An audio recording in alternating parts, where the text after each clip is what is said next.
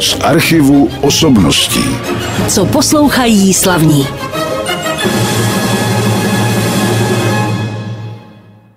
Vítejte při poslechu dalšího pořadu z archivu osobnosti a já jsem rád, že si na nás opět našla čas dáma, která patří mezi vynikající harfistky, nejenom tady, ale i v Evropě a i ve světě, o tom si budeme povídat za chviličku.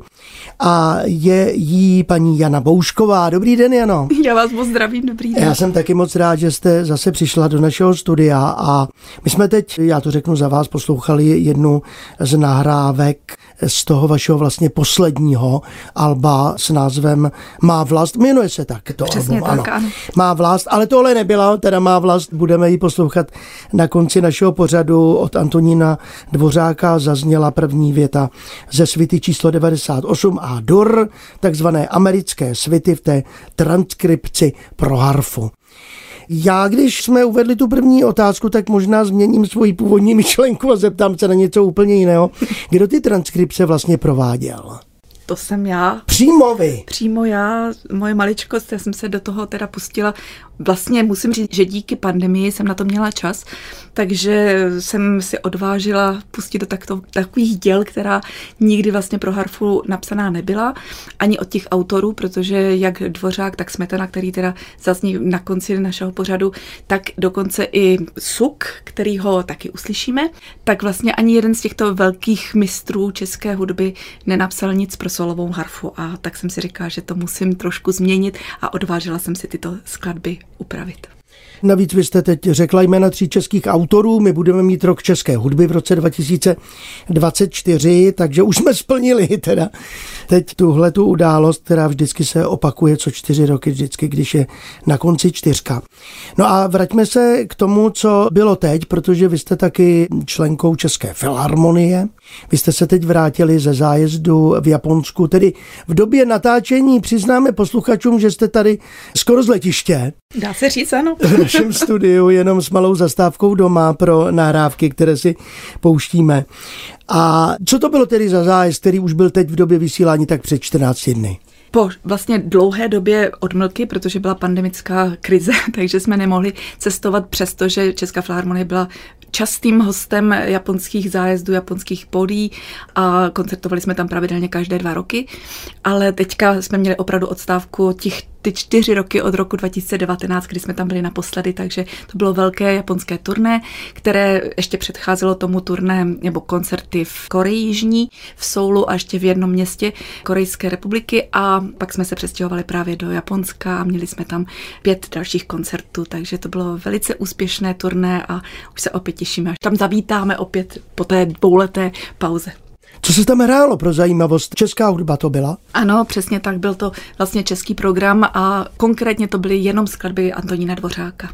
Jenom skladby Antonína Dvořáka, které mají Japonci rádi. A navíc vy jste tam tentokrát hráli taky ve velice významném místě. Co to bylo? To byla Santory Hall. Přesně tak, ale to je takové pro nás už dá se říct působiště, kam jezdíme jakoby domů, protože tam vlastně koncertujeme pokaždé, když vlastně navštívíme japonské území, takže Santory Hall je opravdu součást našich turné pravidelná.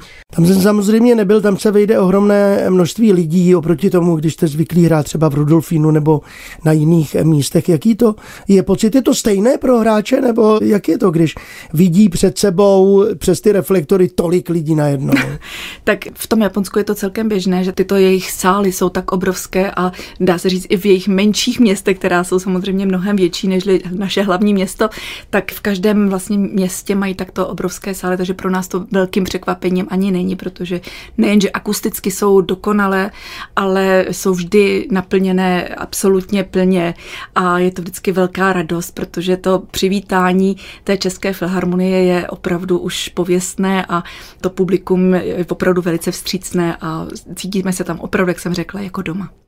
My budeme taky hovořit o vaší další hře na jevišti bez České filharmonie, ale když už jsme Českou filharmonii začali, co na vás konkrétně ještě čeká a kde jsou významné party teda pro harfu do konce roku, vzpomenete si?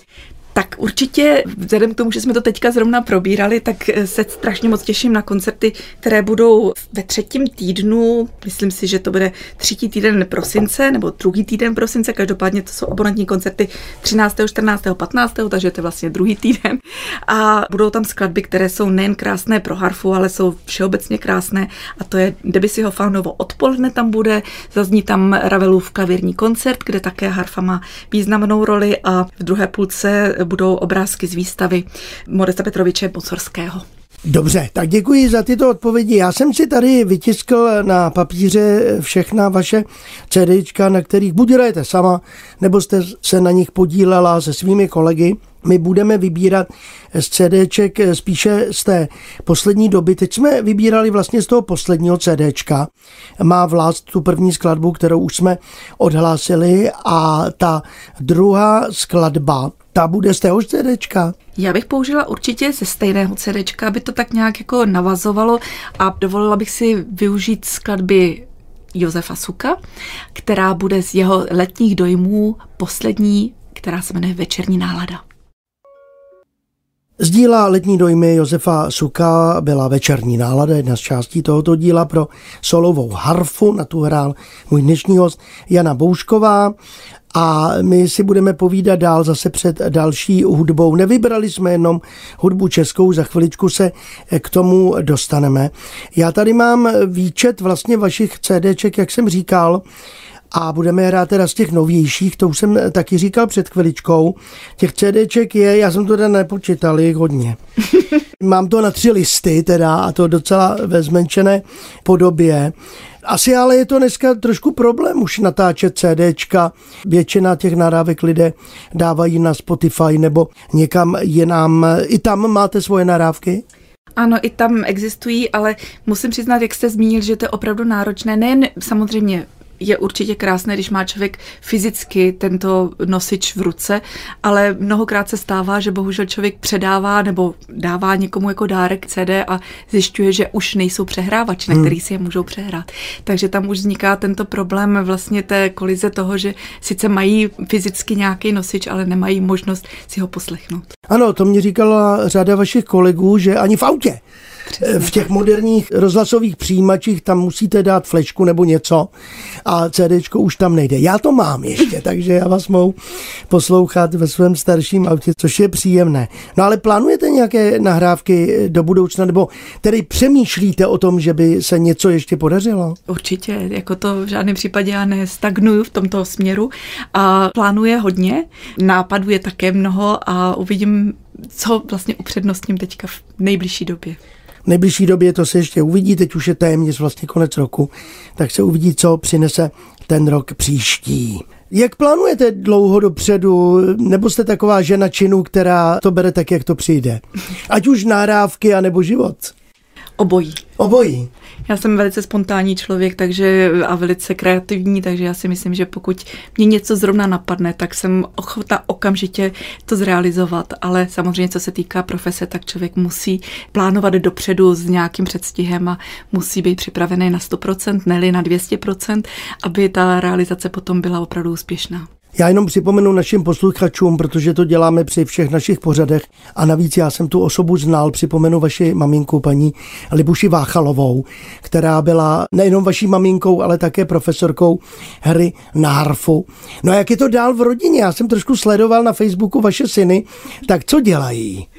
Tak moji dva synové se nevěnují harfě, už nepokračují v této etapě, ale věnují se muzice taky profesionálně. Oba dva teda se věnují houslím a mám z nich opravdu velkou radost. Oba dva nejen studují, ale starší je teďka novým členem Akademie orchestrální České filharmonie, dokonce právě byl i se mnou už na tomto zájezdu v Japonsku, takže mě dělá velkou radost a druhý studuje na konzervatoři, takže myslím si, že v dobrých šlepějích. A zahrajete si někdy spolu? Hrajeme spolu určitě jednou do roka, stoprocentně, protože máme vždycky takový vánoční koncerty, které vlastně už pořádáme 40 let, které založila moje maminka a od té doby se ta tradice pořád udržuje, já se snažím pořád v ní pokračovat a vždycky na těchto vánočních koncertech, které bereme jako rodinné a v tom místě, kde se to koná, což je v Horních Počernicích v divadle, tak lidi na to doslova čekají a berou to jako součást vánočních svátků. Tak to je škoda, že to je jenom jednou ročně, ale ono toho času je málo. Jako to říkám, že určitě jednou ročně, ale může toho být samozřejmě i víc.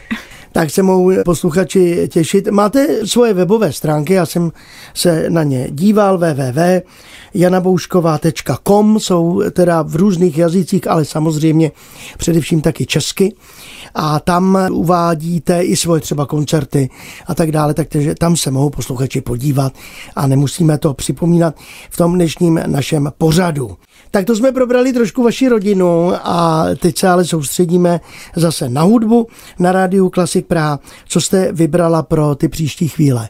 Tak abychom se trošku přenesli zase do jiného z období a tak, abychom slyšeli harfu v jiné podobě, trošičku virtuoznější, tak jsem si vybrala skladbu od Nikola Paganiniho, která samozřejmě opět není harfová, ale je to opět úprava houslové skladby Lakača a já se přiznám, že tuto skladbu jsem si nesmírně oblíbila už v 90. letech, kdy to hrála světoznámá harfistka Susan Meldonian a tak mě to nadchlo, že jsem si řekla, že to chci a potřebuju se to naučit a tak jsem ráda, že to s vámi se teďka můžu o ní podělit. Jana Boušková je dnešním hostem ve studiu Rádia Klasik Praha a teď jsme poslouchali v pořadu z archivu osobností skladbu Nikola Paganiniho Lakáča, tedy Capričo číslo 9 v provedení pro harfu. My jsme sice do tohoto pořadu vybrali jenom skladby pro harfu solo, ale když spolupracujete třeba na jevištích se svými partnery, tak mohli bychom říci, kteří to byli třeba v minulosti? Tak já jsem měla, přiznám, velkou čest si zahrát opravdu s největšími špičkami světového jména a světového hlasu, dá se říct. A samozřejmě mě o to víc těšilo, že tito lidé se na mě obraceli a tu spolupráci si vlastně oni vyžádali. Takže o to víc si toho vážím. Byly to jména jako Mstislav Rostropovič, Patrik Galová, Juri Bašmet, Maxim Vengerov, opravdu světoznámý jména, která u nás samozřejmě jsou natolik opěvovaná, nejen u nás, ale ve celém světě, že ta spolupráce s Harfou, která je samozřejmě výjimečná i pro takovéto umělce, tak mě to těšilo, že si vybrali zrovna mě že si vybrali právě vás. To je spolupráce s dalšími umělci, ale my dnes, jak jsem říkal, posloucháme tu solovou harfu, ale chtěl bych se taky zeptat, protože vždycky se setkáváme po pár letech tady ve studiu na vaši pedagogickou činnost. Kde zrovna právě teď učíte tedy? Stále platí to tež? Nevím, jestli platit stále to tež, protože u mě se to v roce 2020 trošku pozměnilo. Já jsem v roce 2020 jsem eh, přestala učit na Královské konzervatoři v Bruselu, kde jsem působila celých 15 let a vytvořila jsem tam opravdu jednu z největších harfových škol Evropy, dá se říct. Měla jsem tam 15 studentů, což je opravdu na harfové oddělení hodně, ale tam ta působiště teda pro mě skončilo náhle, nečekaně a bylo to velice nepříjemné pro mě, ale každopádně se objevila další příležitost, protože dva roky předtím jsem udělala konkurs na světoznámou školu, univerzitu v Londýně, Royal College of Music, která je opravdu prestižní natolik, že jsem poctěna, že tam mohu působit jako pedagog a už tam teda jsem teďka vlastně čtvrtým rokem a mám tam teda opět krásnou třídu a těší mě to. Ale mimo to teda učím na Pražské akademii muzických umění a to už od roku 2006. A proti Bruselu v Londýně máte kolik žáků teď? Teďka mám celkem dohromady taky 15, taky 15. Ale, ale dohromady na obou školách. Dohromady na obou školách. Ale já myslím, že to stačí. Naprosto. Naprosto to stačí. E, mimochodem, vždycky se bavíme o tom, že teda ta harfa je domenou žen, ono to není pravda úplně tak, my jsme o tom mluvili už je v těch předchozích pořadech, tak ale jaký je větší zájem, teda dá se to nějak říct, že je větší zájem o harfu ze strany chlapců e, či dívek? Tak u nás v České republice je to pořád převaha samozřejmě těch žen, ale nemohu říct, že by nebyli i chlapci, kteří by se té harfě nechtěli věnovat. Teďka opravdu je jich i více v tomto směru, ale je pořád převažují ty ženy, pořád převažují ty dívky i v tom zahraničí, ale zaplať pámu není to už tak úplně jednostranně zaměřené a opravdu ti muži se už vidí častěji. Mně ten nástroj přijde tak krásný, že musí být i drahý. Je to třeba problém pro někoho, protože musí mít doma nástroj, na který se cvičí. Je to pravda, že nástroj je opravdu finančně velice náročný, ale v této době, když někdo začíná hrát na harfu, tak se začíná na harfy menší, malé, vlastně jiné, dá se říct úplně jiné, protože se jim říká irské harfy. A ta přeměna potom na ten velký nástroj přichází až později a je to samozřejmě jako když se učíte úplně na jiný nástroj, pak musíte se učit znova, ale na jednu stranu je to výborný, že aspoň finančně je to přijatelnější, je to už možné eventuálně si koupit, takže těch zájemců je více. Učí se harfa teďka už i na základních uměleckých školách, takže ten zájem je větší a potom je z toho jenom výběr, takový to mm-hmm. síto těch lidí, kteří se tomu chtějí věnovat už profesionálně a pak už teda opravdu musí věnovat i ty finanční prostředky na to, aby aby si koupili nástroj koncertní. Teď se zeptám jako úplný like, třeba existují housle, od určitých mistrů, které třeba přecházejí od toho houslového jednoho virtuóza na druhé. Existuje něco takového u harfy, nebo jak harfa stárne vlastně? U harfy je to právě trošku jiné, protože u harfy samozřejmě, když je to dřevěný nástroj, tak má zároveň i mechaniku. A ta mechanika stárne, dřevo naopak zraje, ale aby se to skloubilo v nějakém tom bodě, kdy bude oboje funkční a bude to na nejlepší úrovni, tak to vlastně není, protože ta mechanika opravdu už postupem času se musí buď vyměnit, což potom už není ten aktuální nástroj té doby, ale právě proto ty nové nástroje jsou vlastně nejvíc používané a čím jsou tak se vyměňují potom za opět novějšího charakteru. A na který nástroj hrajete vy? Tady asi musíme říct výrobce, nebudou to snad posluchači považovat za reklamu. No určitě si myslím si, že to i většinou posluchači znají, pokud se vůbec jako o to zajímají, tak vědí, že opravdu nejvýznamnější harfová společnost, firma, která dělá harfy a které jsou používané, nás dá se říct téměř ve všech světových orchestrech, tak je americká firma Lion and Healy.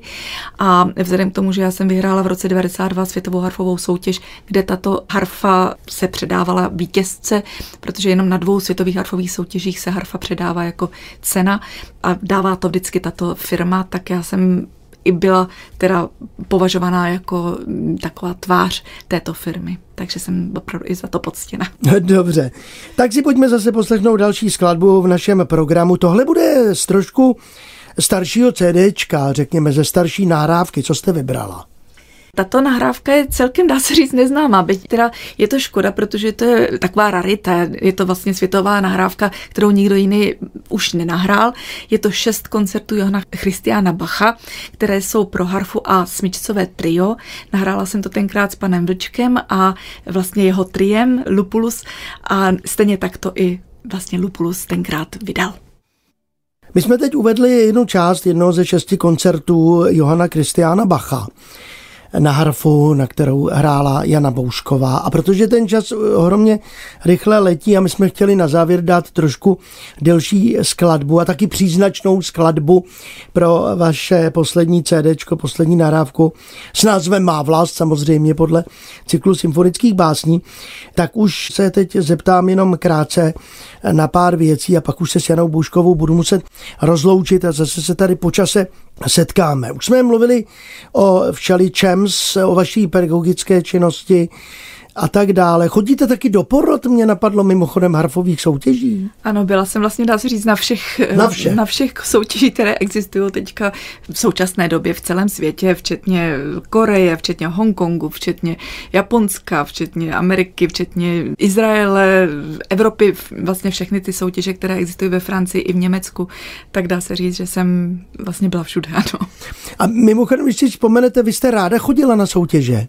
Ráda, no já jsem věděla, že jedině soutěže má člověk zaprvé se jejich úroveň každého studenta, když má nějaký cíl, tak se zvyšuje, protože i kdyby se té soutěže nakonec člověk nezúčastnil, tak má motivaci. Má motivaci se naučit program, má motivaci se sebe vydat to nejlepší. A já si myslím, že to je jenom neskutečně úžasný start pro každého, protože on, ten život umělce je boj. Je to boj je. celoživotní a čím dřív se ten člověk na to připraví a je schopen vlastně poznat, jak dokáže s tím bojovat, tak je to to nejlepší, co vlastně pro ten start svůj životní profesní má. A já jsem té době, kdy já jsem soutěžila, tak byly na světě opravdu jenom dvě soutěže, což byla jenom v Americe a v Izraeli mm-hmm.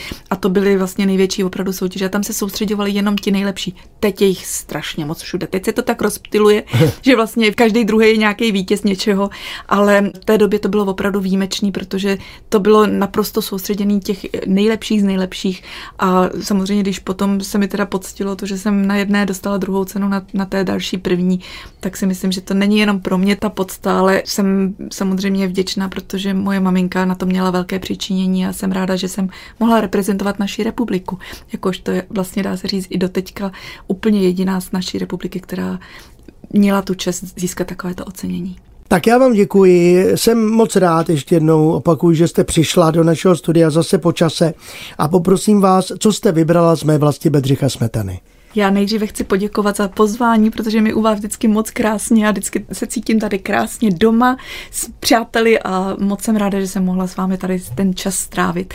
A na závěr jsem si připravila pro vás, teda vybrala spíš skladbu, která je mi nesmírně blízká a je to opravdu moje dítě, protože je to skladba, kterou jsem upravila úplně od jediné první noty až do poslední z partitury, protože samozřejmě šárka pro harfu neexistovala a já jsem si říkala, že chci dokázat, že i tento charakter hudby na tu harfu bude znít dobře a že to bude velice velký kontrast k takovému Vyšehradu a Vltavě, které předcházejí této části. A byl to takový počin taky během té pandemie, kdy jsem konečně po sedmi letech tuto skladbu dokončila. Takže si teď poslechněte právě Šárku v podání teda mé maličkosti a je to opravdu dílo, které mě nesmírně pomohlo i v životních situacích. Ještě jednou moc děkuji a přeji hodně dalších úspěchů na koncertních pódiích. Já vám nesmírně děkuji. Všechno dobré vám všem. Děkuji. Z archivu osobností.